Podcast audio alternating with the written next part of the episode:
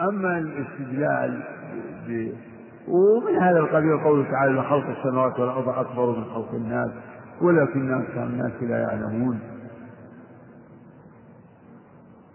وأما الاستدلال بما كان من إحياء الموتى فهذا ذكر منه في سورة البقرة يعني عدة نماذج.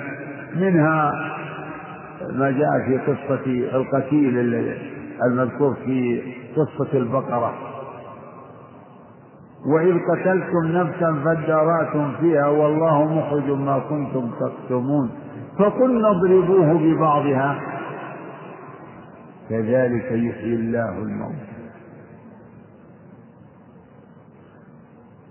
كذلك يحيي الله الموت لعلكم تعقلون.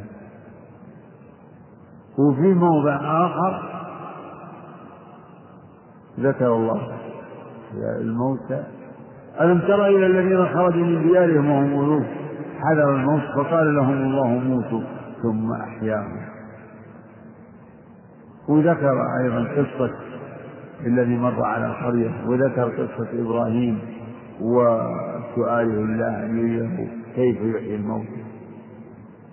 ذكر في سورة البقرة من هذا عدة يعني أمثلة.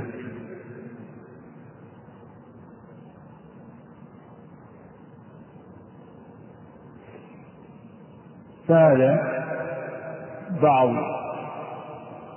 ما يتعلق بالإيمان باليوم الآخر.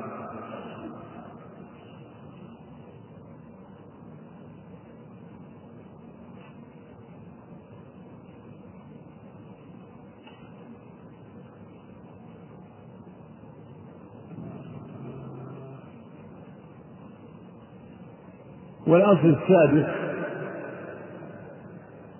الأصل السادس من أصول الإيمان هو الإيمان بالقدر. قال صلى الله عليه وسلم وتؤمن بالقدر خيره وشره والطحاوي هنا رحمه الله يقول والقدر خيره ولم يقل وبالقدر بل عطف قال فأنا استظهر إن الجملة كأنها مستانفه والقدر خيره وشره وحلوه من الله تعالى. القدر لفظ القدر يطلق بمعنى التقدير كما إذا قلنا القدر السابق القدر السابق والقدر العام والقدر الخاص بمعنى التقدير؟ قدر الله مقادير الخلق. وهذا قد مضى به القدر وجرى به القدر. يعني التقدير تقدير الله لمقادير الأشياء. والله قد قدر مقادير الخلق قبل أن يخلق السماوات والأرض في خمسين ألف سنة كما ثبت في الصحيح. صحيح مسلم من حديث عبد الله بن عمرو.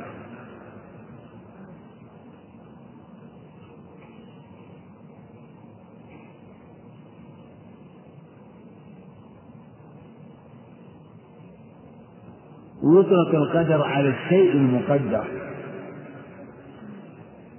وهذا كثير يعني في اللغة العربية. المصدر تارة يعني يطلق على يطلق ويراد به الفعل ويطلق ويراد به المفعول. مثل كلمة الخلق. الخلق يطلق ويراد به الفعل فعل الرب خلق الله. الله تعالى من من من صفاته ومن أفعاله الخلق فهو يخلق وهو الخلاق وهو الخالق. ويطلق على نفس المفعول تقول هذا خلق الله كما في القرآن هذا خلق الله. فأروني ماذا خلق الذين من دونه هذا خلق الله؟ يعني هذا هو المخلوق لله مخلوق. خلق بمعنى مخلوق كذلك القدر. يطلق يراد به المقدر. إذا حدث حادث الآن أو وقع من الإنسان فعل يقول يقول هذا قدر. هذا قدر. هذا قدر يعني هذا مقدر. هذا قد قدره الله. هذا قدر الله. وإن أصابك شيء فلا تقل لو أني فعلت كذا وكذا. ولكن قل قدر الله وما شاء. يعني هذا قدر الله وما شاء.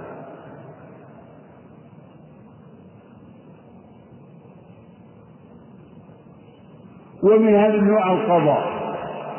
فالقضاء بمعنى الحكم. ويطلق القضاء على المقضي تقول قضى الله بهذا الأمر. قضى الله الأمر في السماء.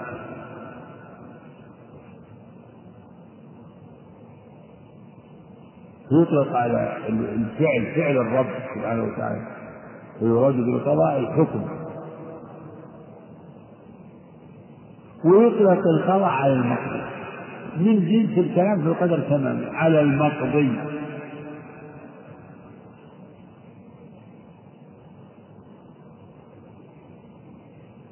ولهذا في عبارة الناس صحيحة هذا قضى وقدر هذا قضى وقدر لأن هذا أمر مقضي ومقدر. هذا أمر حكم الله به وقدره سبحانه وتعالى. قضى وقدر.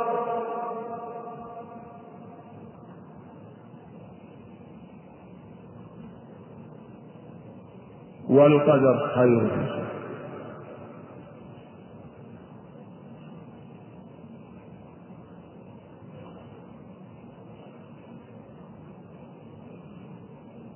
أما القدر خير وشر القدر المقدر لا شك فيه خير وشر المقدر المقدرات المخلوقات فيها خير وشر وحلو ومر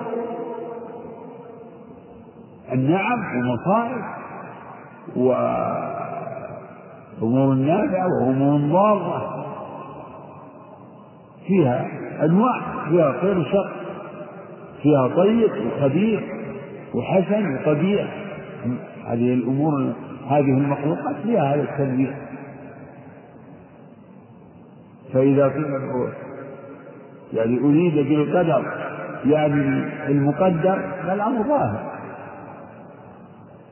نؤمن بالقدر خيره وشره.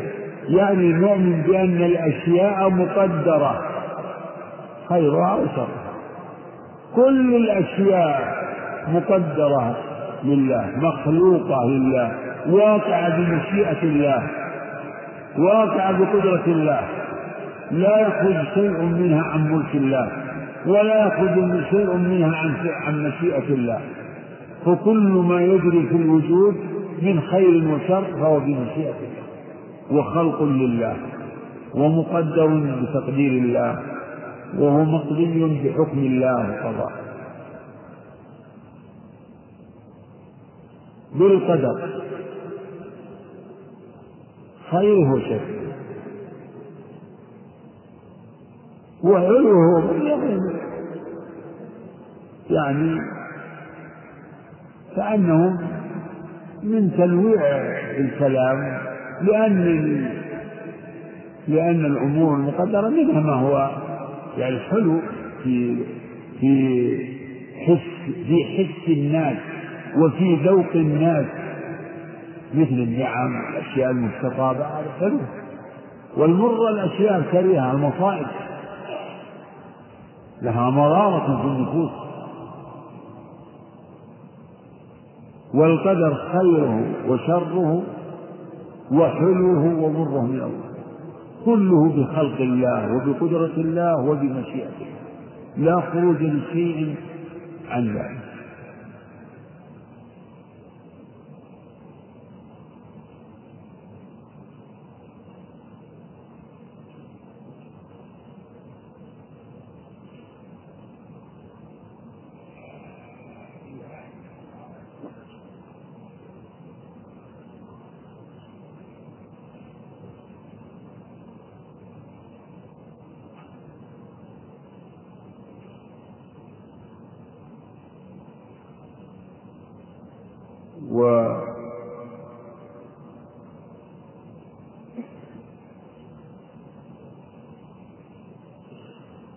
فسر الخير يفسر الخير بال, بال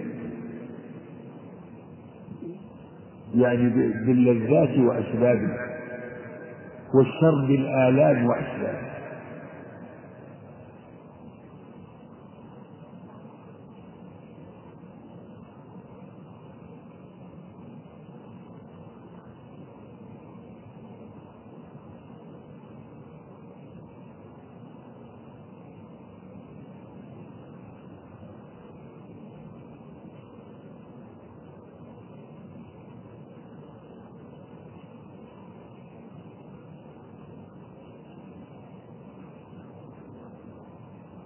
كاللذات وأسبابها. لكن هناك لذات هي لذات في في نفسها لكنها أسباب لآلام طويلة. هذه شر ولا خير؟ هذه شر.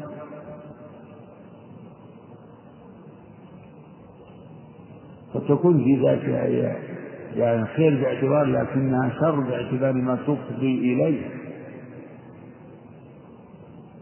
فالمعاصي شر. وإن وإن استلذتها النفوس. شر لأنها تفضي إلى أعظم الآلام. نعوذ بالله.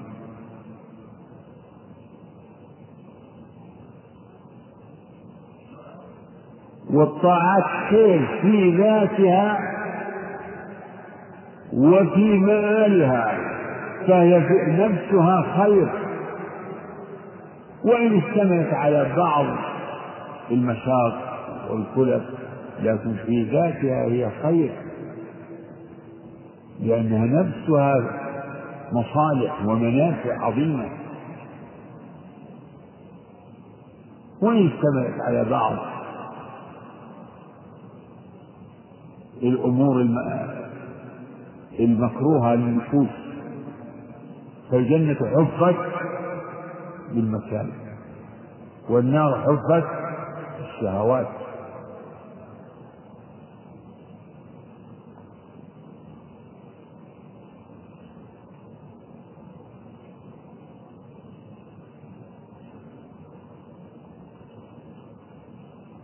والله تعالى قد اقتضت حكمته تنويع الخلق.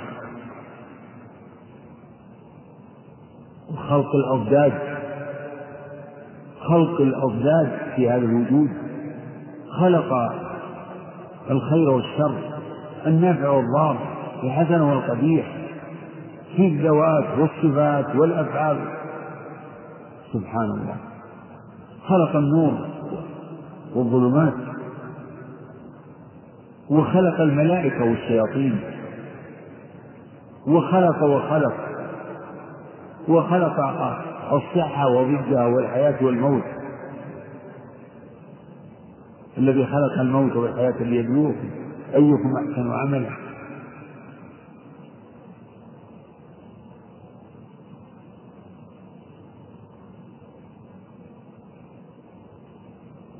خلق كل شيء.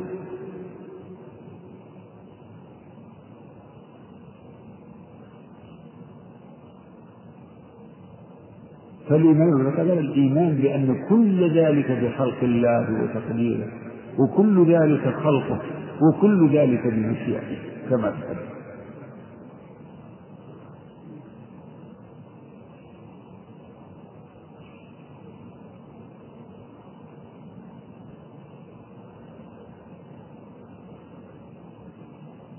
الشارح هنا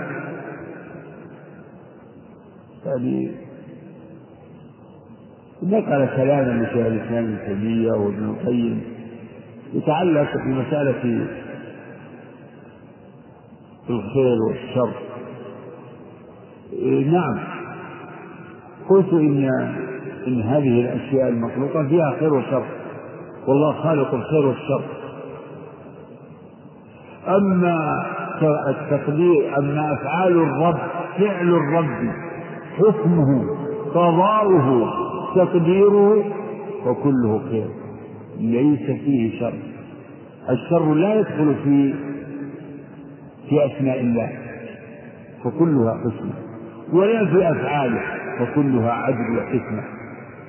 ولا في صفاته فكل فكلها صفات كمال وإنما يدخل الشر في المخلوقات الشر إنما يكون ويوجد في المخلوقات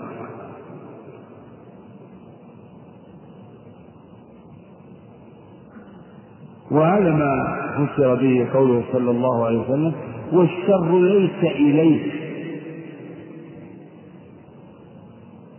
الشر لا يضاف إلى الله اسما ولا صفة ولا فعلا. فالشر لا يكون في أسماء وكلها ولا في صفاته. وكلها صفات كمال وحمد. ولا في أفعاله وكلها أفعال عدل وحكمة. وإنما يكون في أفعاله في مفعولاته في مفعولاته في مخلوقاته.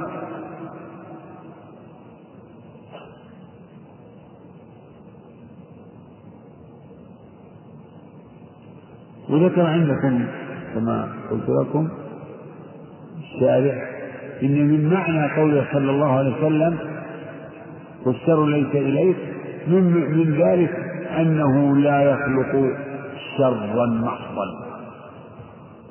شرا محضا.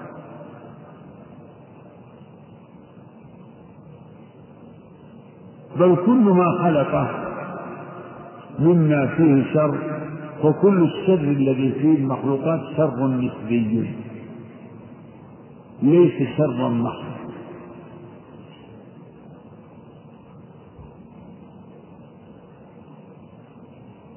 خلق ما خلق سبحانه وتعالى وهذا يرجع إلى الإيمان بحكمته؟ إنه حكيم. ما خلق شيئا عبثا. ما خلق شيئا إلا لحكم. إلا لمصالح هو يعلمها. مصالح وحكم هو يعلمها. وليس من شرط ذلك أن تكون هذه المصالح تعود للعبد. فحكمة الرب أعم من من مصلحة العبد. منها ما خلقه لمصلحة العبد ومنها ما خلقه لحكم بالغة. ترجع إلى علمه سبحانه وتعالى وكمال حكمته.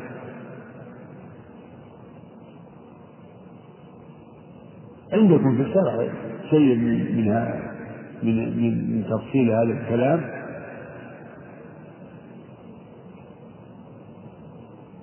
وكل ما خلقه الله إما أن يكون خيرا يعني محضا أو وجوده خير من عدمه. باعتبار الحكمة العامة. باعتبار الحكمة العامة.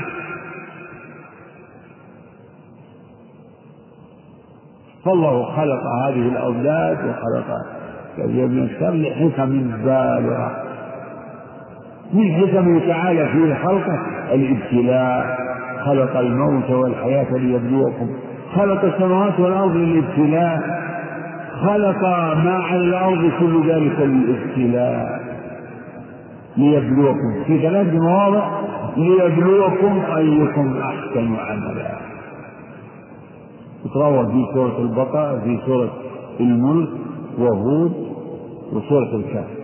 إنا جعلنا ما على الأرض زينة لها لنبلوهم أيهم أحسن عملا.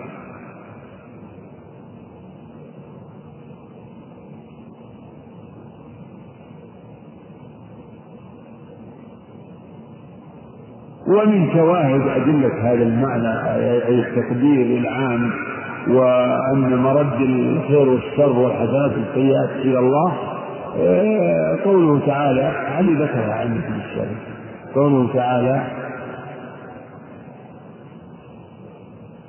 أينما تكون يدرككم الموت ولو كنتم في بروج مشهودة وإن تصيبوا حسنة يقول هذه من عند الله وإن تصيبوا سيئة يقول هذه من عندك. قل كل من عند الله.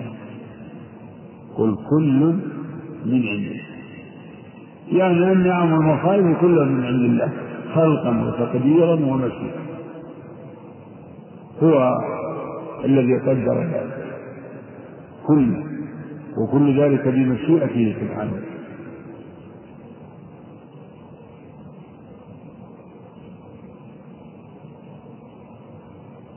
ونكتفي بهذا القدر. نعم شو أنت؟ إيش جملة؟ إيه لا خلي جملة من بعدها والكبائر إيه قبل هذا ونحن مؤمنون بذلك كله لا نفرق بين احد من رسله ونصدقهم كلهم على ما جاءوا به. هذه تأكيد لما سبق الجملة ارفع صوتك. قال رحمه الله ونحن مؤمنون بذلك كله. لا نفرق بين أحد من رسله ونصدقهم كلهم على ما جاءوا به.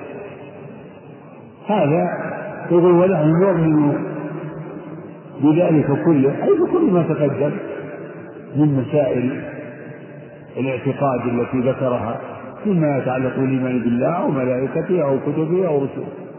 لا نفرق بين أحد من الرسل بل نؤمن بهم جميعا كما وصف الله المؤمنين بذلك. كلنا من بالله وملائكته وكتبه ورسله لا نفرق بين أحد من الرسل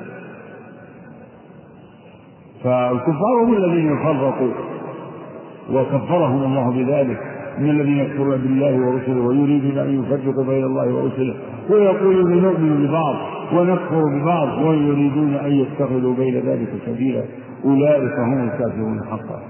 واعتدنا للكافرين عذابا مهينا. والآية هذا واضحة بينة. ونصدق بكل ما جاءوا به. نصدق بكل ما جاء به الرسل. أيضا كذلك لا نفرق فكما نؤمن بجميع الرسل نؤمن بكل ما جاءوا به. فمن آمن ببعض الرسل وكفر ببعض فهو كافر لا ينفعه إيمانه فمن كذب رسولا واحدا فهو كالمكذب لجميعهم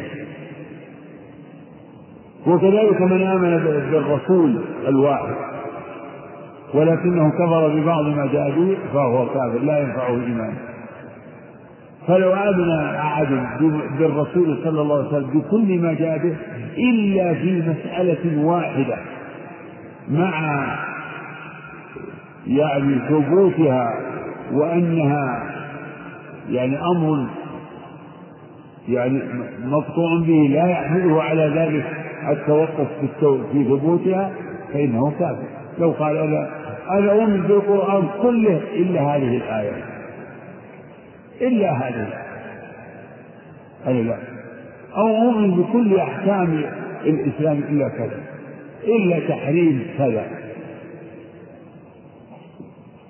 فإنه كافر. لا ينفعه. من فمن كذب بحرف من القرآن فهو كافر. نعم. هذا وصلى الله وسلم وبارك أحسن الله إليكم.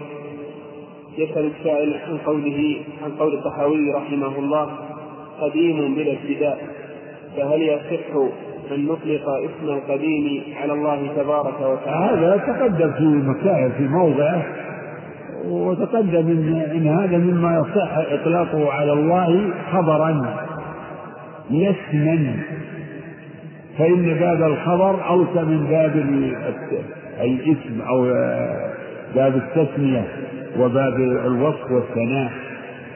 فإذا قلنا الله قديم نعم الله قديم. أجل؟ قديم بلا بلا ابتداء. لكن هل هو اسم من أسمائه بحيث يقول يا قديم. لا. وقد ومن أغراض المتكلمين إنهم جعلوا القديم اسما من أسماء الله. فيتعبرون عن الله بالقديم. هذا يجوز على القديم وهذا لا يجوز على القديم. القديم صار عندهم مثل مثل الله. بدل أن يقولوا الله. أو آه، رب العالمين يقول القديم. هذا لا يجوز. هذا مستحيل على القديم. هذا يجوز على القديم. هذا يجب للقديم. ويريدون بالقديم رب العالمين. هذا غلط. لكن الاسم البديل عن هذا في أسماء الله الأول. نعم. غير. صلى الله إليكم هذا يقول نحن في بلاد في العقيدة الأشعرية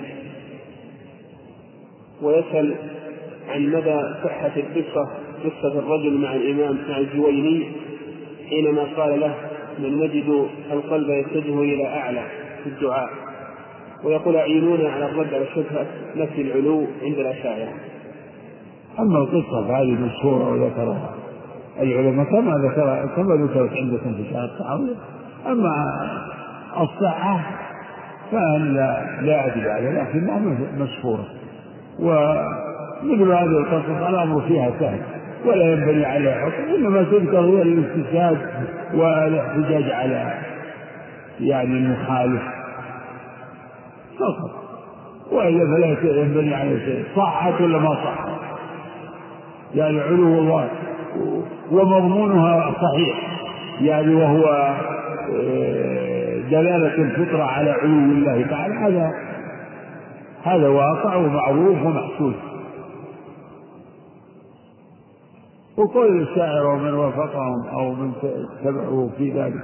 من نفي العلو قول ظاهر البطلان لكل عاقل منصف تدبر الأمر وتجرد عن الهوى وعن المذهبية والتعصب. سبحان الله العظيم. أين من؟ يعني ما هو البديل عند من ينفي العلو؟ أبدا. الذين ينفون علو الله بذاته فوق جميع المخلوقات كما تقدم لكم. ليس لهم إلا أحد قولين إما أن يقولوا أنه في كل مكان. وهذا هو الحلول المنكر المزري آه، والمخزي لأن هذا يتضمن أن الله في كل مكان. يعني قل تعالى الله يعني هو في في المسجد وفي الحمام. في كل مكان. هذا معنى في كل مكان. بل قال الإمام أحمد في الرد على الجامعة والزنادقة إن هذا يقتضي أنه حتى في بطون الحيوانات. الله بذاته في كل مكان. سبحانه. سبحان الله سبحان الله العظيم. هذا معنى الحلول. أو يقول قولا هو أقبح من هذا في العقل إنه لا داخل العالم ولا خارجه هذا لا وجود له.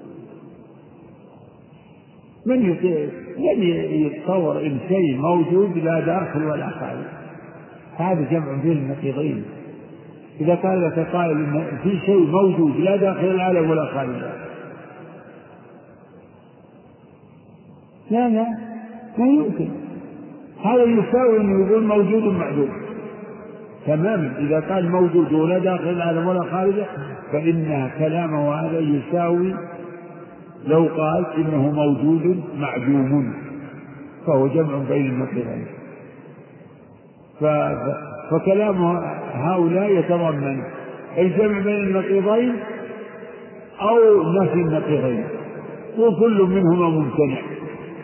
والحمد لله رب العالمين. احمد الله من عوف فليحمد الله. أعوذ بالله من اللبس حتى صارت صار ما ليس بمعقول صار عند أولئك الذين لبس عليهم الشيطان صار معقولا. نعم. أحسن الله إليكم هل اسم النور من أسماء الله؟ ذكروا أنه من أسماء الله وأنا ما ما يعني ما رأيت إلا في سرد الأسماء الحسنى. لكن رواية سرد الأسماء الحسنى ضعيفة عند المحدثين. والذي جاء النص عليه في القرآن وفي السنة نور السماوات والأرض. بس بهذا بهذا التكليف الله نور السماوات والأرض. نعم. واسم الناصر نعم نعم. تقول ما حكم من زار قبر النبي صلى الله عليه وسلم أو قبر غيره؟ فقال ادعوا الله لي مغفرة الذنوب هل هذا شرك مخرج من الملة أم بدعة؟ الله على محل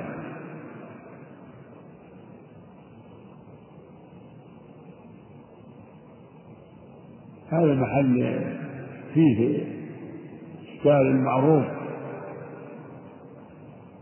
ذكر شيخ الإسلام معناه أن هذا وسيلة إلى الشرك. ذكر هذا المعنى في مواضع وكثير من أئمة الدعوة يقولون إنها إن هذا هو الشرك إن هذا الشرك وأنه من دعاء الموتى. وفيها عندي عندي فيه نظر. لأن هذا يتصور أن الميت يسمع. وكثير من أهل العلم يقول إن الميت يسمع أو إن الرسول يسمع. إذا فهو يظن أنه إنه إذا إنه يسمع وأنه يمكن أن يدعو. فهو ضال ومبتدع وواقع في ما هو وسيلة إلى الشرك. والصحابة لما مات الرسول ما جاءوا يطلبونه الدعاء. نعم. أحسن الله إليكم هل يصح الاستدلال بالنوم الذي هو الوفاة الصغرى ثم البعث منه؟ على البعث تكون الأدلة خمسة. قوله تعالى هو الذي توفاكم بالليل ويعلم ما جرحتم بالنهار ثم يبعثكم وقوله الله يتوفى الأنفس حين موتها. الآية. كل حال وفيه نوع دلالة في الجملة في الجملة. يعني لشبه النوم بالموت لكن ما هو بالبين نعم الله أعلم. هل يجوز قول رب القرآن من ثم ثم يبعثكم فيه ليقضى أجل مسمى. يعني, يعني هذا العادة اللي يشبه تشبه الحياة بعد الموت باليقظة. تشبه به من باب وجاء عندكم. تموتون كما تستيقظون كما تنامون وتبعثون كما تستيقظون. ويقول يقول بعض من يبعث يقول من بعثنا من مرقدنا؟ هذا ما وعد الرحمن وصدق المرسل نعم. هل يجوز قول رب القرآن حيث قسم؟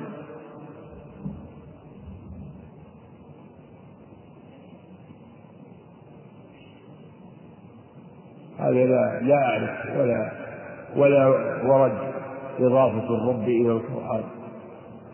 والذي أنزل القرآن قل والذي أنزل القرآن. ومثل هذا اللفظ ربما يشعر إن إن القرآن مخلوق. والظاهر جاء أثر عن ابن عباس أنه أنكر على الذي قال ورب القرآن. فلماذا تعمد إلى المتشابه وتدع الكلام الواضح البين؟ نعم. سأل يسأل يقول هل للذي يحضر هذه الدروس ويبقى في المسجد ساعة طويلة أن ينوي الاعتكاف؟ هو معتكف. نوى ولا ما نوى معتكف. ملازم للمسجد. لكن لا يظهر لي ينوي الاعتكاف. ينوي الاعتكاف وإذا انتهى الدرس يطلع. عند عند الفقهاء الذين يقولون يصح الاعتكاف ولو ساعة. لكن الاعتكاف بينت السنة. اعتكاف نزول مسجد و... الذي ورد إنه لزوم المسجد يعني ليلة يوم أو يوم ليلة أو والذي وردت به سنة الرسول عليه الصلاة والسلام صريعة والاعتكاف في العشر الأواخر من رمضان. هذا الذي مات الرسول عليه الصلاة والسلام وهو ملازم من ذلك واعتكف أزواجه من بعده ولم يزل الناس يعتكفون. أما في سائر الأوقات. فمن نذر أن يعتكف يلزم المسجد يوم أو يومين أو لا فله ذلك. لأن الرسول عليه الصلاة والسلام قال لعمر أو في بنذرك. لما نذر أن يعتكف ليلة في المسجد الحرام. نعم.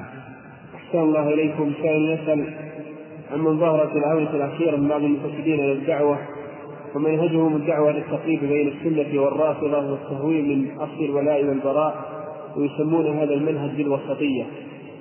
التقريب بين الرافضة والأهل السنة يشبه التقريب بين المسيحية والإسلام.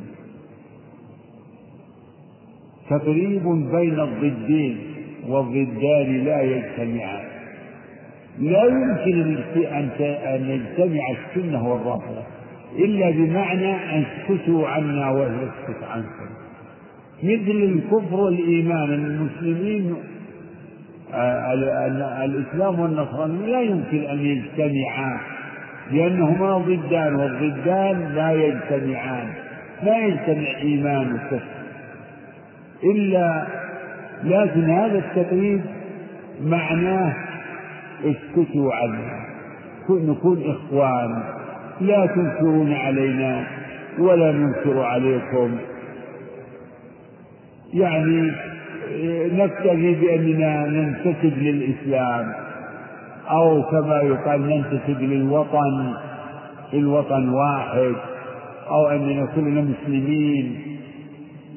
لكن هل يجتمع من يقول عن الصحابة عن أبي بكر رضي الله عنه وعن عمر ومن يقول لعن الله أبا بكر وعمر.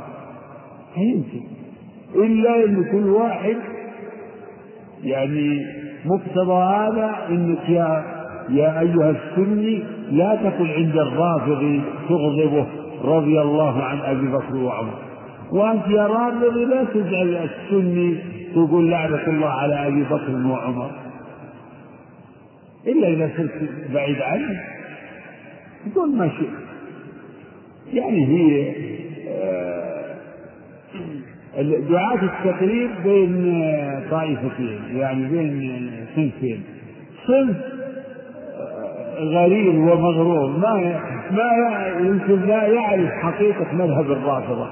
يظن إنه يمكن يسعى في التعريف بين بين المسلمين وبين الإخوان. يظن إنه يمكن إن الفرقة بينهم يعني من نوع الأشياء الشخصية والأشياء الثانوية والأمور التقريبية كما يظن بعض الأغرار إن الخلاف بين السنة والشيعة هو من نوع الخلاف المذهبي الفقهي مثل الخلاف بين الحنفية والشافعية والمالكية ونحوهم لا هذا خلاف جذري كما يقال. نعم.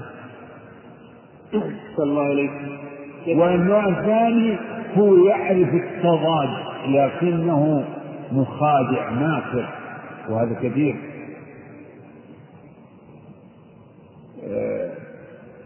دعاة التقرير من أهل السنة هم الأغرار ودعاة التقرير من الرافضة هم المختارون. يمكرون يعرفون مذهب السنة وأنهم ضد ضد وأما من يدعو أو يستسيغ هذا من أهل السنة فهو غريب يسمى غريب ما يدري ما ما عرف ما عرف مذهب الرافضة ولا عرف عداوة الرافضة.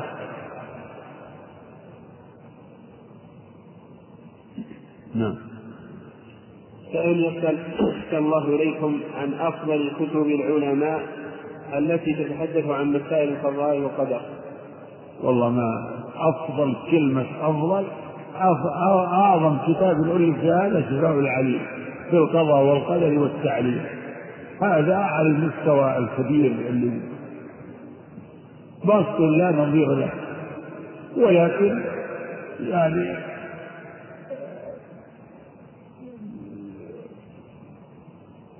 يعني قد يكون من.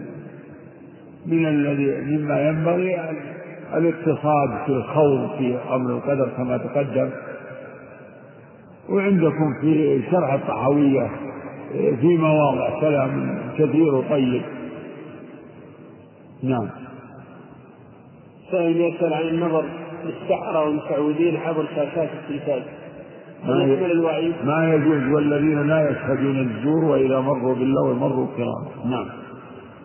ما حكم الدش إذا كان قنوات إذا كان يؤخذ منه الأخبار فقط. الله ما ندري هذه تدليسات ما تمشي. تدليسات إذا كان يمشي ما ندري. إلا إلا غالب أنه بوابة شر وفساد. إذا أخذنا بهذا المبدأ خلاص كل واحد ينصب وكل واحد يقول أنا للأخبار أجيب أخبار الله المستعان. ما دخل كل الشرور اللي دخلت علينا بمثل هذا التأويل. كل شيء مؤول على يعني القدر السائق أو الجائز أو دخلت يعني الشرور الكثيرة التي آلفت العرض والنزل كلها بسبب ما في هذه الوسائل من خير.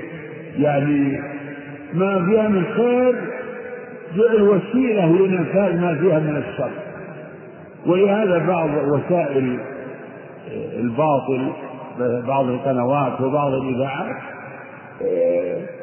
يعني تدخل وتأتي ببرامج يعني مفيدة أو دينية لا لا رغبة فيها قطعا ولا حبا للخير والعلم وأهله لكن من أجل التضليل والتمويه والتسوير والتعميم وتوسيع دائرتها. نعم.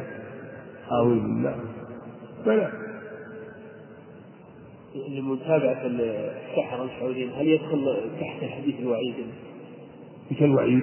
من عراف صدقه ما هو مشاهد. ما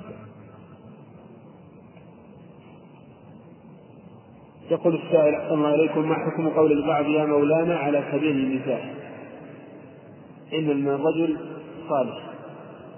حصل المولى ما فيها شيء بس إنما هو تركها ما هي من ما هي من خطابات يعني يعني ما هي من نوع تخاطب أهل العلم والسلف. لكن مولى المولى يطلق على معاني يقرأوها.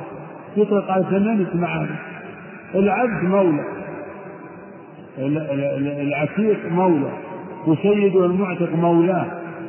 وليقل سيدي ومولاي العبد يقول سيدي ومولاي هذا مولاي وسيدي. لكن كان الترك أولى. من من نوع ترك يا سيدي يا سيدي؟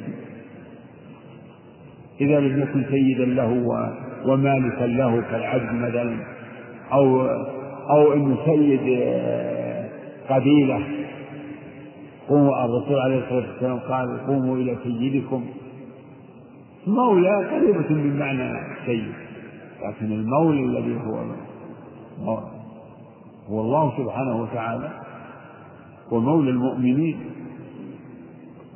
نعم المولى ونعم الوكيل سبحانه وتعالى. نعم. صلى الله عليكم. يسأل السائل هل يجوز سماع الأشرطة التي تتضمن بداخلها أصوات الجن وكيفية إخراجهم؟ إذا كان يتعلم يعني طبيب للمصروعين والممسوسين صوت الجن. ما ما هو محرم أن تسمعها.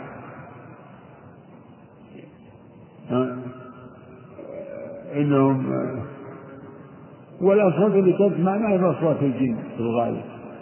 هو صوت صوت ذلك الانس هذا المشاهد. وقد يكون الجن لهم أصوات ولهم أشكال. نعم. ما حكم قول القائل صدفة؟ لقيت فلان صدفة. آه وش إيه؟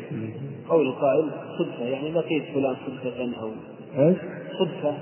إيه هذا لا بأس به لا بأس به لا تقول لقيت فلان صدفة ووجدت هذا صدفة وما أشبه ذلك. لأن هذا الصدفة بالنسبة لك وتقدير يعني من غير سابق آه، تخطيط ولا تمهيد ولا موعد ولا شيء. لكن بالنسبة لقدر الله ما في شيء صدق بالنسبة لقدر الله ومشيئته ليس في تقدير الله وقضائه وحكمه صدق لكن هذا بالنسبة للمخلوق. الله أعلم. الحمد لله وصلى الله وسلم وبارك على عبده ورسوله وعلى آله وصحبه. هناك بعض مسائل تتعلق بالقدر. يعني مما أشار إليه الشارع عندكم في العلم فمن ذلك الجمع بين الآيتين آية النساء آيتي النساء وهما قوله سبحانه وتعالى قل كل من عند الله. يعني الحسنة والسيئة. وبعدها ما أصابكم عذاب من الله وما أصابكم من سيئات فمن الله. ظاهر الآية الأولى إن الحسنة والسيئة كلها من عند الله. وعلمنا معنى معنى ذلك. معنى كل الحسنة والسيئة من عند الله أن كل منهما بقدره ومشيئته وخلقه وتدبيره سبحانه. إذ لا يكون في ملكه ما لا يشاء سبحانه وتعالى.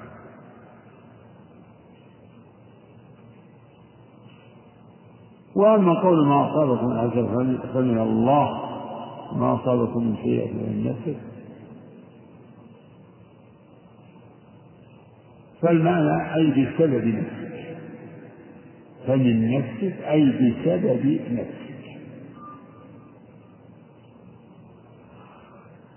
والحسنة والسيئة تطلق في القرآن إطلاقين فيرد الحسنات الحسنات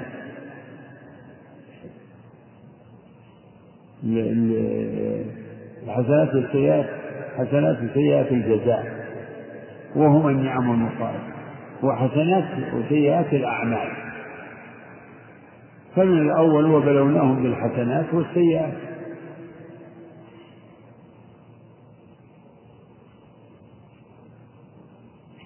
ومن الثاني إن الحسنات يذهبن السيئات. وأما الحسنة والسيئة في الآيتين هنا في الآية الأولى المرد بالحسنة والسيئة يعني النعمة والمصيبة وفي الثانية كذلك. على الصحيح وال ففسرت الحسنة ب يعني بالنصر وال والخصب وما والسيئة يعني بالهزيمة وبالمصيبة وبالجدب وما أشبه ذلك.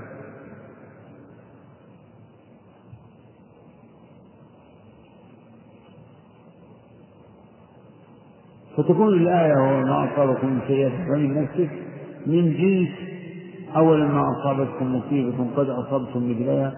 قلتم أن هذا قل هو من عند أنفسكم. وقوله تعالى وما أصابكم من مصيبة فبما كسبت أيديكم. ومن المسائل المتعلقة بموضوع الخير والشر كذلك يعني إذا علمنا أن الخير والشر كله من الله والقدر خيره وشره وحلوه ومره من الله. فإن الشر لا يضاف إلى الله. الشر الذي في المخلوقات لا يضاف إلى الله إلا على ثلاثة أوجه. إما بصيغة عموم كقوله قل كل من عند الله وكقولها الله خالق كل شيء. يعني الخير والشر. وإما بصيغة البناء للمفعول. واستشهد بهذا بقوله تعالى عن الجن. وإنا لا ندري. أشر أريد بمن في الأرض؟ أشر أريد لا مبني المجهول. بمن في الأرض. أم أراد بهم ربهم؟ رشدا.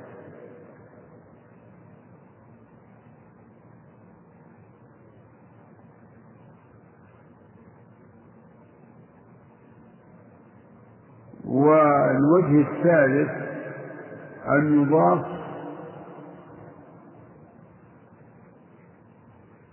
إلى إلى خلقه سبحانه. من شر ما خلق. من شر ما خلق. هذه الوجوه التي يعني يعبر بها في إضافة الشر. الشر المخلوق. الشر ناس. وعلى هذا. فلا ينبغي أن تقول الله خالق الشر. الله خالق الشر. ليش؟ قل الله خالق كل شيء. الله خالق الخير والشر. هذا معنى يعني التعبير بالعموم.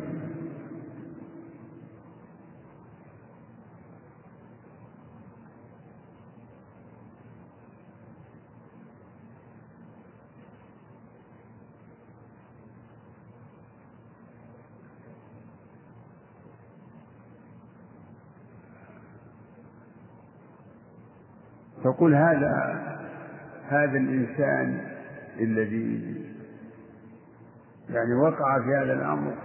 ما وقع فيه إلا أنه أريد به السوء وأريد به الشر.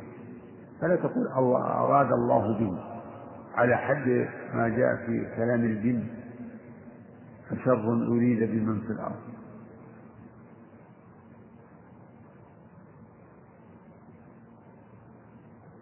ويشبه هذا الكلام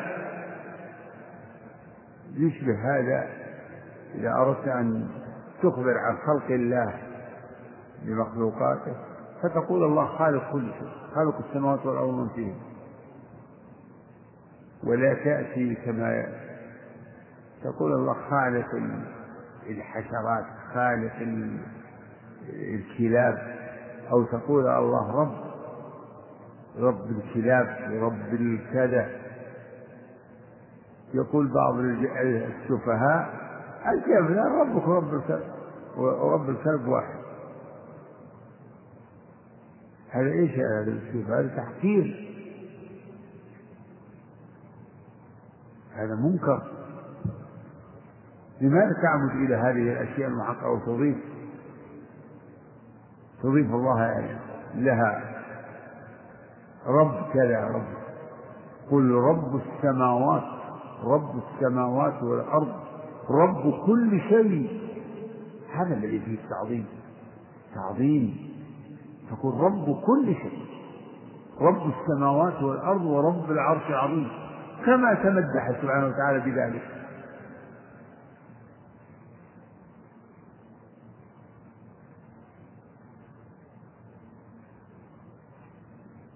وهكذا مثلا في النفع والضر يعني جاء في عد الأسماء أن الله هو النافع والضار صح. لكن ما تقول الله الضار؟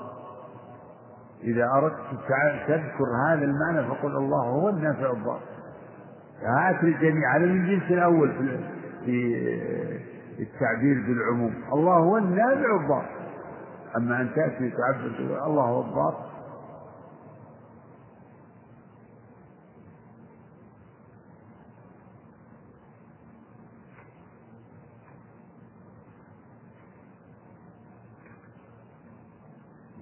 ويستشهد لهذا بقول إبراهيم لما قال يذكر ربه إنه معدو لي إلا رب العالمين الذي خلقني فهو يدين والذي هو يطعمني ويسقين قال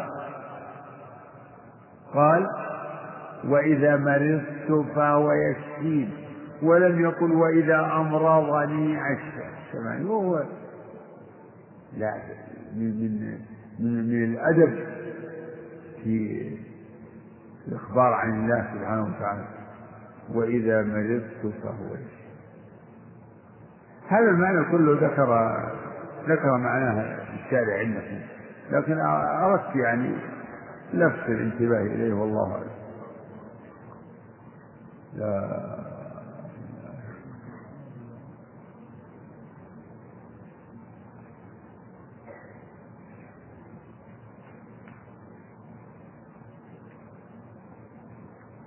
نعم تفضل اقرا بسم الله الرحمن الرحيم. الحمد لله رب العالمين. صلى الله وسلم على نبينا محمد وآله وصحبه أجمعين. قال المؤلف رحمنا الله وإياه ووالدينا وجميع المسلمين. آمين. وأهل الكبائر من أمة محمد صلى الله عليه وسلم في النار لا يخلدون. يقول رحمه الله وأهل الكبائر قل تعالى وأهل الكبائر. أهل الكبائر أصحاب الكبائر. من المسلمين وهم الذين ارتكبوا بعض الذنوب الكبيرة.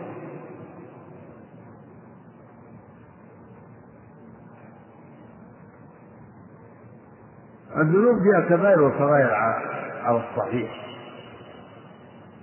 وهو الصواب إن الذنوب فيها كبائر وصغائر.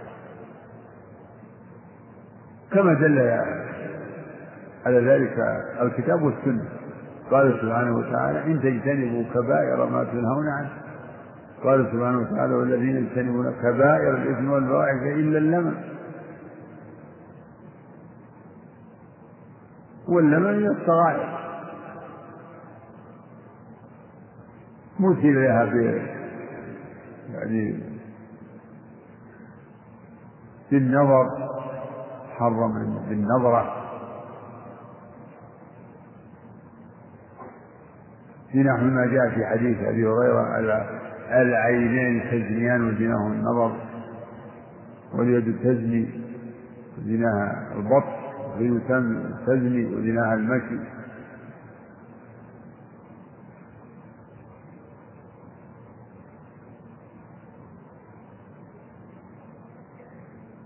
ومن قال إن الذنوب كلها كبائر فباعتبار إنها يعني لا يستهان بشيء منها.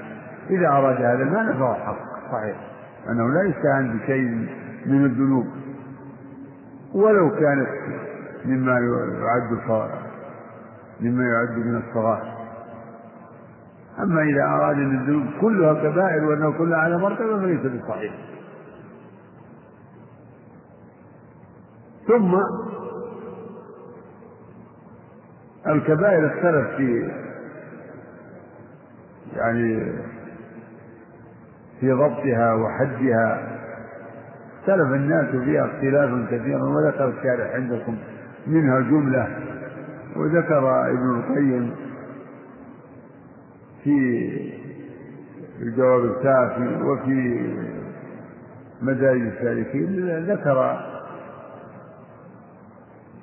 كثير أو أكثر أو جميع أقوال الناس في ضابط الكبير.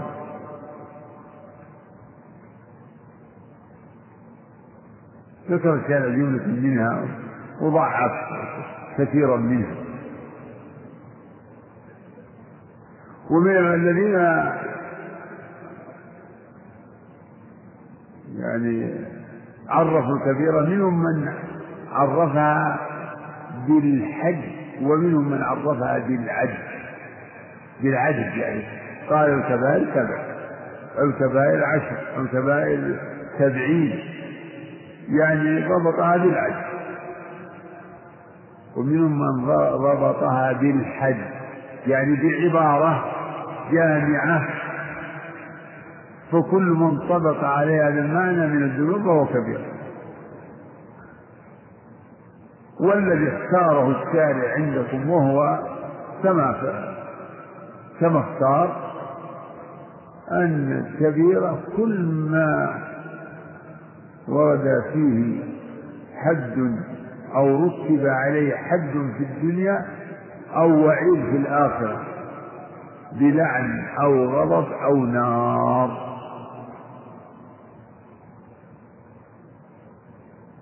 يضاف إلى هذا ما ذكره شيخ الإسلام ابن تيمية أن مع هذا أو نفي الإيمان عن صاحبه لا يؤمن أحد.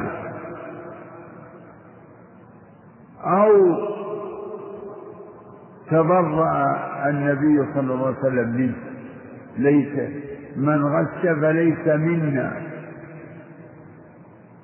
ليس منا من ضرب الخدود وشق الجيوب ودعا بدعوى الجاهلية.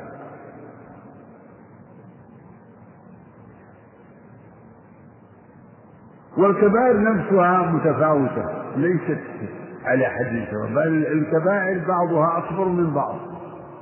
حتى ينتهي تنتهي الذنوب إلى أكبر الكبائر وهو الشرك. ومن شواهد هذا قوله صلى الله صلى الله عليه وسلم كما في حديث أبي بكر ألا أنبئكم بأكبر الكبائر؟ قلنا بلى يا رسول الله. قال الإشراك بالله وعقوق الوالدين وشهادة الزور وكان متسعا فجاه وقول الزور فما زال يكررها حتى قلنا ليته سكت.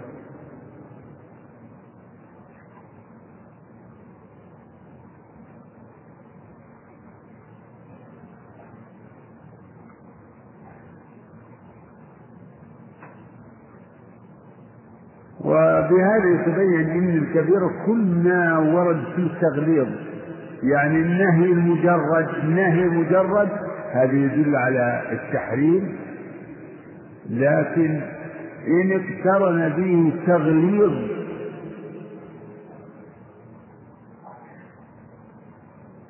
إن اقترن به تغليظ أو ورد به تغليظ فهو كبيرة يعني ارتفع عن مستوى مطلق النهي. لا نهي فيه تغليظ. تغليظ بوعيد بعقوبة.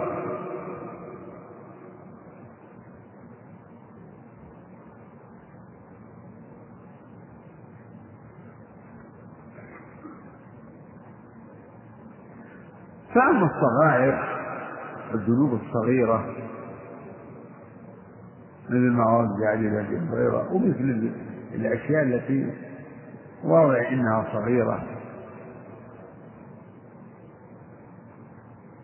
مثل سرقة الشيء الذي لا قطع فيه ما في قطع.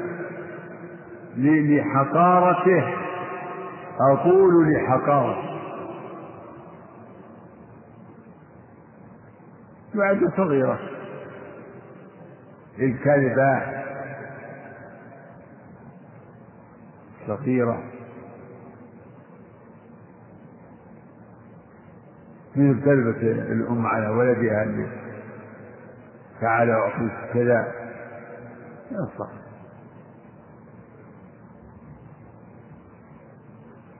فهذه الصغائر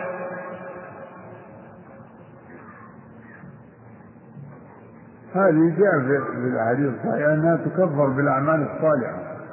وباجتناب الكبائر على حد قوله تعالى إن تجتنبوا كبائر ما تنهون عنه نكفر عنكم سيئاتكم وندخلكم مدخلا كريما.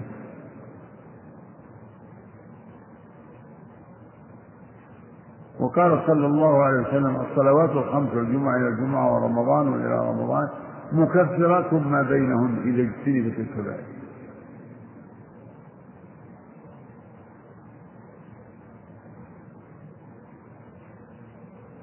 ثم قوله إذا اجتنبت الكبائر قيل معناه أن هذا الشرط في تكفير الصغائر. فلا تكفر الصغائر إلا بشرط اجتناب الكبائر. وبعض ومنهم من قال بل المقصود يعني إلا الكبائر. فهذه الأعمال الصالحة تكفر ما بينهن إلا الكبائر. يعني فإذا لم تجتنب الكبائر لم تكفر الأعمال الصالحة ما بينهن.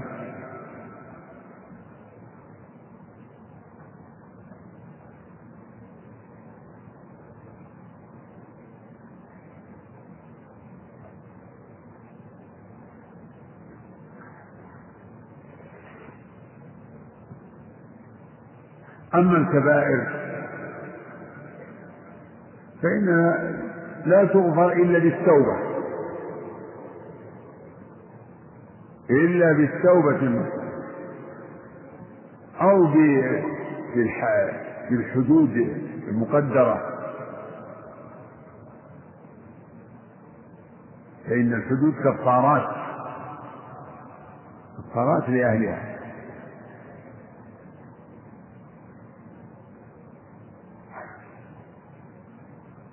أو برجحان الحسنات. قد يكون للعبد حسنات عظيمة ترجع بما عليه من سيئات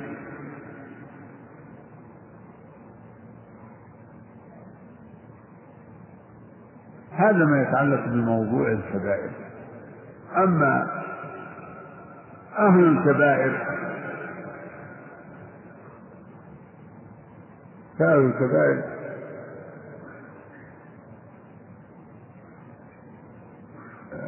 لهم حكم في الدنيا وحكم في الآخرة. فحكمه في الدنيا تقدمت الإشارة إليه وأنه وأن مرتكب الكبيرة أو مرتكب الذنوب التي دون الشرك أنه لا يكفر بذلك خلافا للخوارج بل ولا يأخذ من الإيمان خلافا للمعتزلة بل هو مؤمن ناقص الإيمان.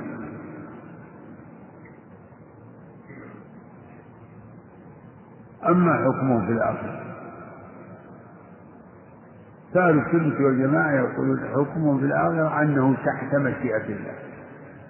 إن شاء الله غفر له ولم يدخله النار وإن شاء عذبه ثم أخرجه من النار برحمته وبشفاعة الشافعين من أهل طاعته كما يقول الصحابة فهو تحت مشيئة. لا يخلد في النار وهذا هو الذي عبر عنه الصحابي وأهل الكبائر من أمة محمد صلى الله عليه وسلم. هذا القيد قد يكون مفهوم وأن حكم أهل الكبائر مختص. بأمة محمد. لكن أهل الكبائر من الأمم الماضية ليس عندنا في حكمهم. يعني دليل إنما النصوص جاءت في شأن أمة محمد صلى الله عليه وسلم. هذا الذي جاءت به النصوص الصريحة. ولهذا جاء في الحديث الصحيح أنه صلى الله عليه وسلم قال لكل نبي دعوة مستجابة. وإن كل نبي تعجل دعوته. وإن اختبأت دعوتي دعوتي لأمتي يوم القيامة. وإنها نائلة إن شاء الله. من مات لا يشرك بالله شيئا. من مات من أمتي لا يشرك بالله شيئا.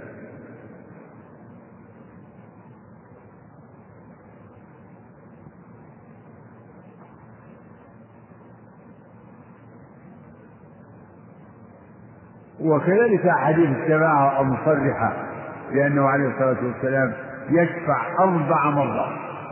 في كل مرة يأتي ويسجد ويحمد ربه فيقال له ارفع رأسك. قال فيحد لي حدا فأخرجه من النار. فيخرج من النار ويخرج ويخرج.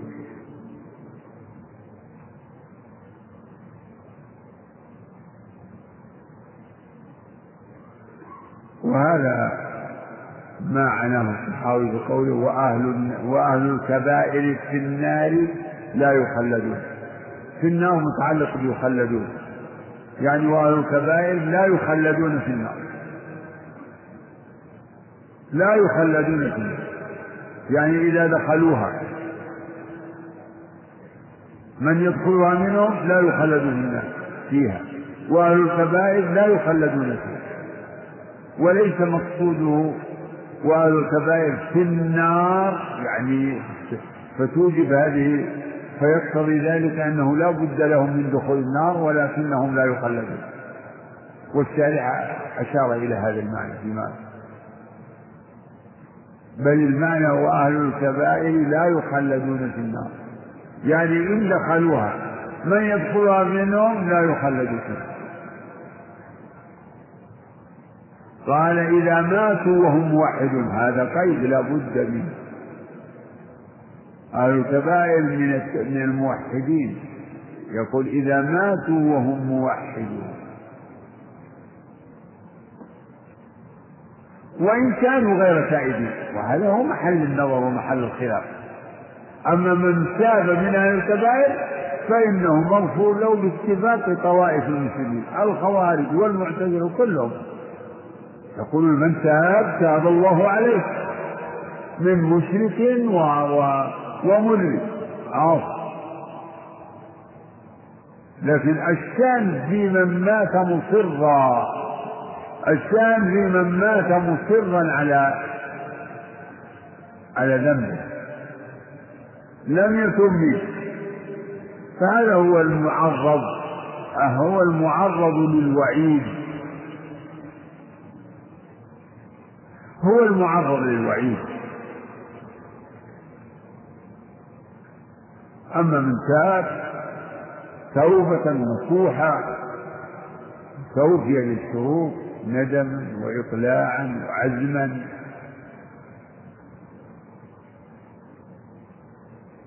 فإنه مغفور له وليس هو من أهل الوعيد.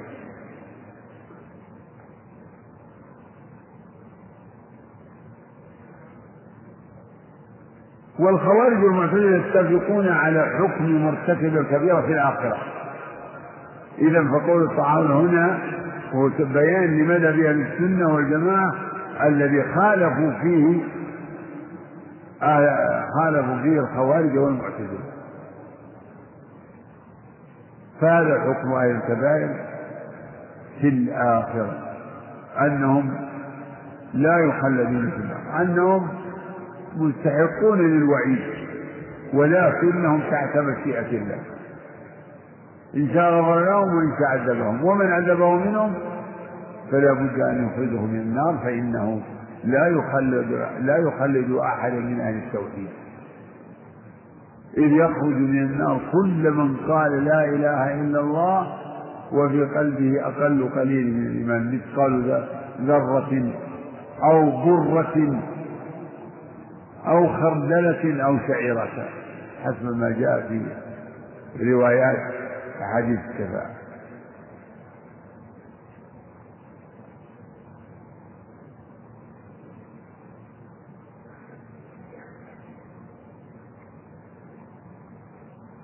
أما عند الخوارج والمعتزلة فعندهم أن من دخل النار فإنه لا يخرج منها بل إن الكبائر المتوعدون بدخول النار لا بد لهم من دخولها ولا خروج لهم منها.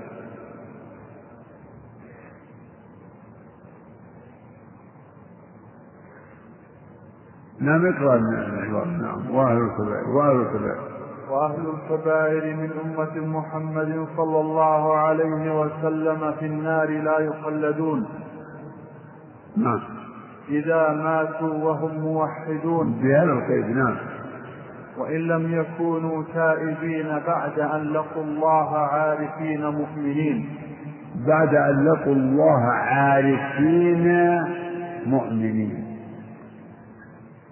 بعد أن لقوا الله عارفين.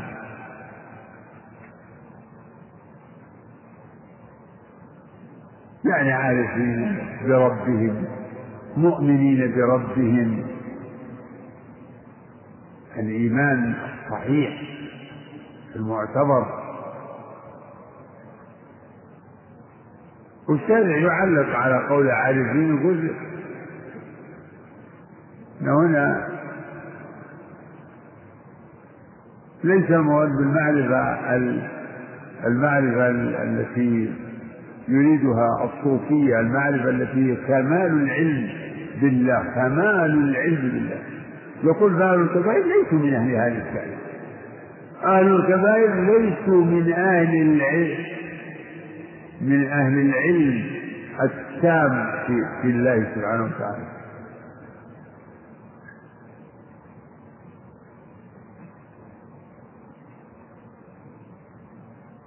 وإنما يريد مطلق المعرفة. إذا ماتوا بعد أن لقوا الله عارفين مؤمنين. يريد مطلق المعرفة. لا المعرفة التامة فأهل المعرفة التامة ليسوا من أهل الكبائر. نعم. بعد. وهم في مشيئته وحكمه. نعم. إن شاء غفر لهم وعفى عنهم بفضله كما ذكر عز وجل في كتابه. ويغفر ما دون ذلك لمن يشاء.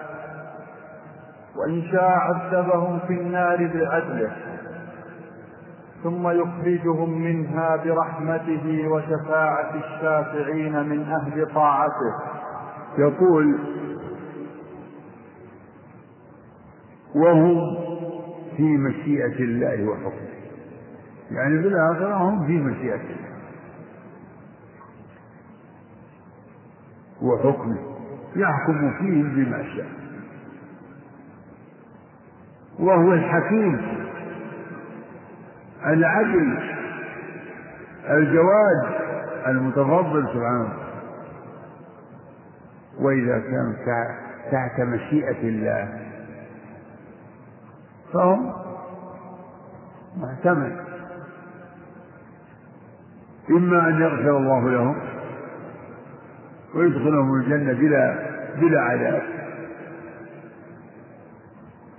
وإما أن يعذبهم في النار حسب ما تقتضيه حكمته ومشيئته ثم يخرجهم منها برحمته وبشفاعة الشافعين من أهل الطاعة. الدليل على هذا قوله تعالى إن الله لا يغفر أن يشرك به ويغفر ما دون ذلك لمن يشاء. دلت هذه الآية على أن الذنوب قسمان. قسم لا يغفر وهو الشرك. الشرك أقول الشرك الأكبر.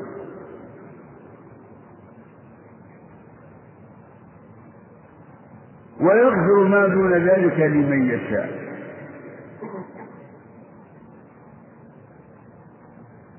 فخص وقيد. خص الشرك بعدم الغفران. وقيد يعني خص الشرك بعدم الغفران أو عدم الغفران بالشرك. وقيد الغفران غفران ما دون الشرك قيده بالمشيئة ويغفر ما دون ذلك. لمن يشاء. يشكل ظاهرا على هذه الآية قوله تعالى قل يا عبادي الذين أسرفوا على أنفسهم لا تقنطوا من رحمة الله إن الله يغفر الذنوب جميعا. إن الله يغفر الذنوب جميعا. فيلاحظ أن هذه الآية فيها الإطلاق والتعميم. فعم وأطلق في هذه الآية. عم حيث قال جميعا وأطلق حيث لم يتقيد هذه المغفرة بالمشيئة. إن الله يغفر الذنوب جميعا ولم يقل لمن يشاء بل عم وأطلق. التعارض بين الايتين ظاهر في آية الزمر عم وأطلق وفي آية النساء خص وقيد.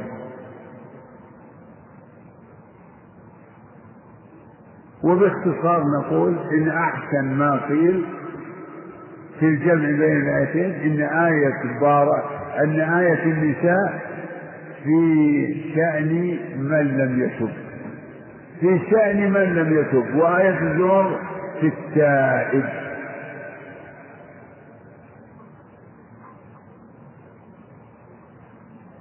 فمن تاب تاب الله عليه. ومغفرة الذنوب بالمشيئة أقصد بالتوبة. جاء مطلقا غير مقيد. جاء مطلقا غير مقيد.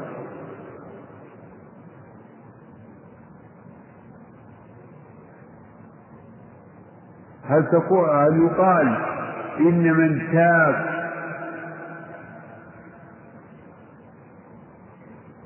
تاب الله عليه إذا شاء؟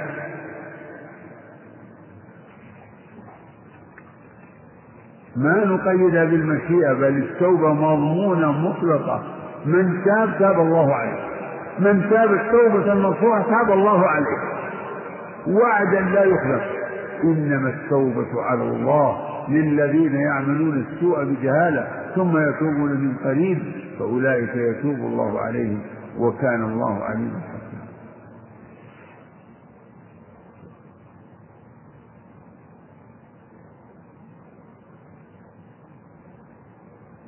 فما فمن لم يتب إن كان ذنبه الشرك فإنه لا يغفر. لا يغفر الله. وإن كان ذنبه أو ذنوبه دون ذلك فإنها تحت هذا من لم يتب أما من تاب تاب الله عليه مهما كانت ذنوبه كبرا وكثرة مهما كانت ذنوبه كثرة. كما في قصة الذي قتل تسعة وتسعين أو تسعا وتسعين نفسا. ثم كمل المئة. فلما تاب توبة نصوحا قبل الله منه وغفر.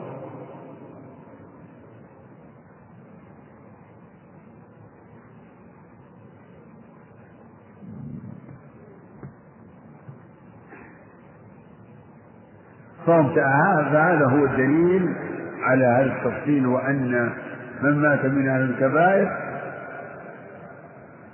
من غير توبة فإنه تحت مشيئة الله إن شاء الله غفر له. وإن شاء عذبه.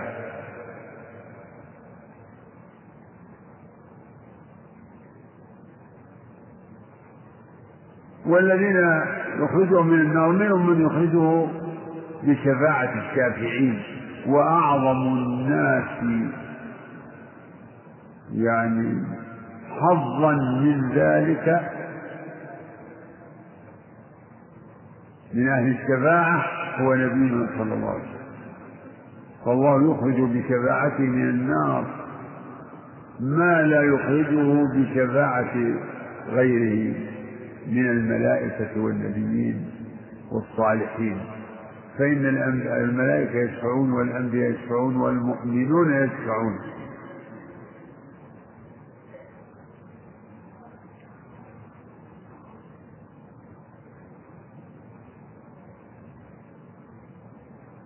ويخرج من شاء من النار بمحض رحمته لا بسبب من جهة بعض العباد. ومرد الأمر كله إلى الله. فالله هو الذي يلهم الشافع أو يأذن له بالشفاعة وهو سبحانه الذي يقبلها منه. فمرد الأمر كله إليه. نعم يقرأ ثم يبعثهم إلى جنته. بعد ما يخرجون من النار يبعثهم إلى جنته. كما صح في الحديث أنهم يخرجون من النار حمما فحما ويحملون مجموعات فينترون أو يبثون في نهر الحياة فينبتون كما تنبت الحبة في حبيل السيل. ينبتون ويتكامل خلقهم فيدخلهم الجنة بفضله سبحانه وتعالى. نعم أعد العبارة نعم. ثم يبعثهم إلى جنته. يبعثهم إلى جنته. بعد ما يحييهم ويكمل خلقهم يدخلهم الجنة. لا إله نعم. وذلك بأن الله تعالى تولى أهل معرفته. ذلك هذا تعليل تعليل لقوله إنهم إنهم يعني أهل الكبائر في مشيئة الله وحكمه إن شاء غفر لهم وإن شاء عذبهم. ثم يخرجهم من النار برحمته وبشفاعة التابعين من أهل طاعته ذلك أن الله ولي المؤمنين. الله ولي المؤمنين. كل عبد مؤمن له حظ من ولاية الله سبحانه. له حظ من ولاية الله. له نصيب بقدر ما معه من إيمان وعمل صالح بقدر ما معه من الإيمان والتقوى لقوله تعالى ألا إن أولياء الله لا خوف عليهم ولا هم يحزنون الذين آمنوا وكانوا يتقون. ذلك بأن الله ولي أهل طاعته. نعم. ولم يجعلهم في الدارين ذلك ذلك. وذلك بأن الله تعالى تولى أهل معرفته. تولى أهل معرفته.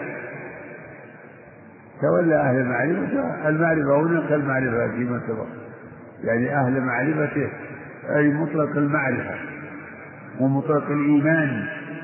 لا يراد المعرفة التامة التي هي كمال العلم بالله. نعم. ولم يجعلهم في الدارين كأهل نكرته.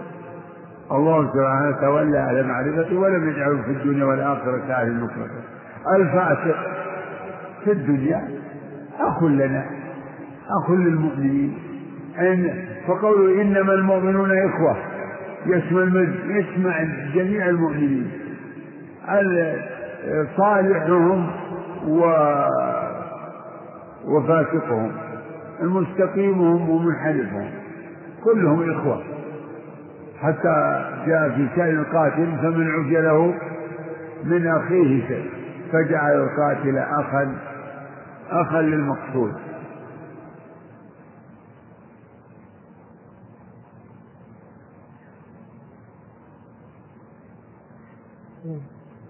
الله.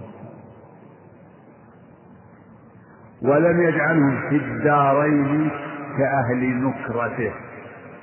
ما جعلهم كالكفار المنكرين له الكافرين به المشركين به ولم يجعلهم في الدارين كأهل نكرته اكتب نعم بعد؟ الذين خابوا من هدايته. الذين خابوا من هدايته. من هم الذين خابوا من هدايته؟ هم الكفار المشركون ما لهم حظ أبدا من الهداية. ليس لهم حظ من الهداية. نعم. بعد. ولم ينالوا من ولايته. نعم. الله خابوا من هدايته ولم ينالوا.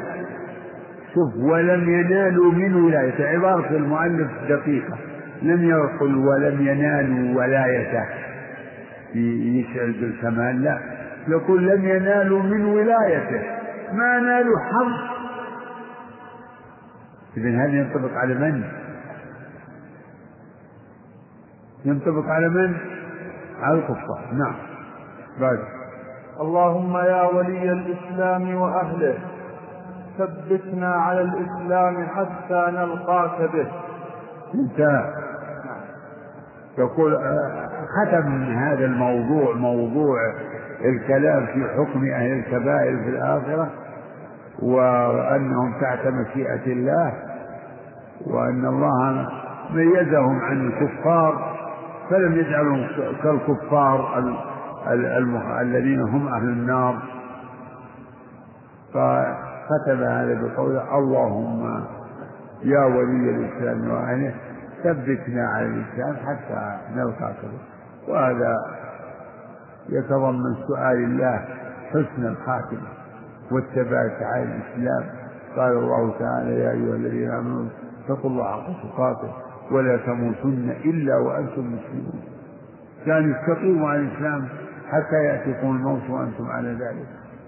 وهكذا ينبغي للمسلم أن يسأل ربه الثبات على الإسلام والاستقامة على الإسلام حتى الممات. يسأل ربه حسن الخاتمة فإن الأعمال بالخواتيم.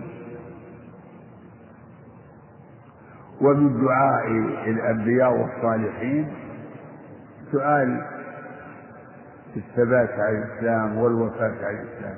كما قال يوسف عليه السلام توفني مسلما وألحقني بالصالحين. وقال السحرة أفرغ علينا صبرا وتوفنا مسلما.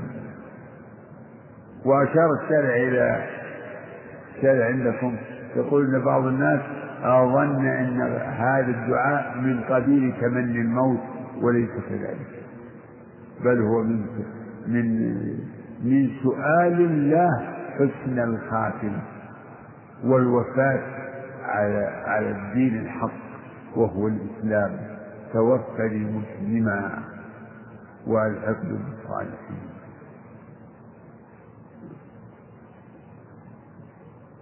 أما ثمن الموت فلا يجوز. للنهي عنه لا يتمنى إن أحدكم الموت لضر نزل به. فإن كان لابد فليقول اللهم احيني ما علمت الحياة خيرا وتوفني إذا كانت الوفاه خيرا. هذا وصلى الله وسلم. وبارك على صلى الله عليه شيخ. انتهى الموضوع ها؟ إيه سؤال. نعم. يقول ما مقصود الشارع في قوله وإن لم يكونوا تائبين قول الشارع نعم. ما هو الشارع قول الطحاوي نعم. يقول يعني هو أهل الكبائر في النار لا يخلدون إذا ماتوا وهم موحدون وإن كانوا غير تائبين هذا قيس أما من تاب فليس هو منهم وإن كانوا غير تائبين يعني وإن لم يتوبوا. أهل الكبائر في النار لا يخلدون إذا ماتوا على التوحيد وإن لم يتوبوا من الكبائر. نعم. بعد. يقول هل الإصرار على الصغائر يجعل يجعلها من هذا الكبائر؟ سؤال طيب. نعم. الإصرار على الكبيرة جاء عن ابن عباس أنه قال لا لا صغيرة مع الإصرار. الإنسان إذا إذا استخف بالذنوب عظم. فالذنب الكبير قد يصغر لاستعظامه والقلق منه والتذمر منه وشدة الأسف والذنب الصغير يكبر بالاستهانة به وعدم الاستراف منه. أنا أريد أجيب مثال. يمكن نقول إن الدخان صغير. دخان صغير. فلو واحد. بتسوير من الشيطان كذب له يعني واحدة من الدخان. قلنا هذا كسر صغير.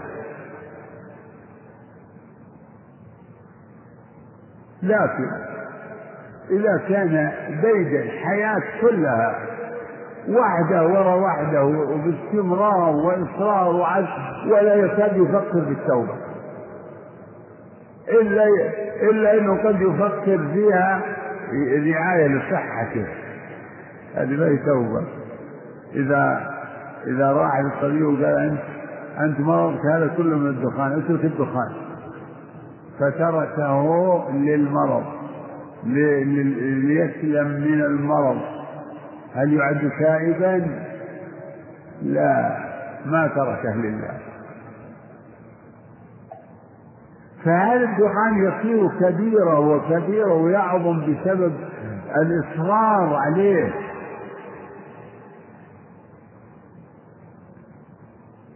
وكذا النظرة. قلنا النظرة صغيرة لكن إذا كان إنسان يطلق نظرة دائما لا يبالي. ومن هذا القبيل ال- ال- ال- العكوف عند شاشة التلفزة لمشاهدة المسلسلات المختلطة وكل المسلسلات مختلطة. فهذا معناه مستمر مستمر على النظر. ما هي نظرة؟ نظرات آلاف النظرات. نعم. صلى الله عليكم يقول هل كل حديث ذكر فيه ليس منا يدخل في الكبائر؟ أي نعم. فإن عندك شيء؟ فإن هناك حديث إيه. من لم يأخذ من شاربه فليس منا. أي. نعم إذا صح الحديث فهو كذا. نعم. قل هل إقامة الحج على الشارع وغيره كفارة لهم من ذنوبهم؟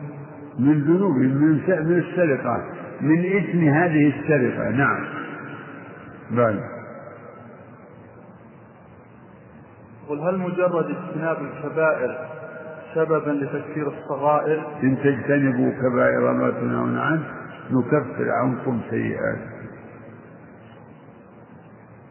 هل يتساوى الناس بالتصديق بالقلب؟ أم يتفاوت؟ لا والله لا يستوون في التصديق بالقلب. نعم التصديق يقوى ويضعف. هناك علم اليقين وعين اليقين نعم.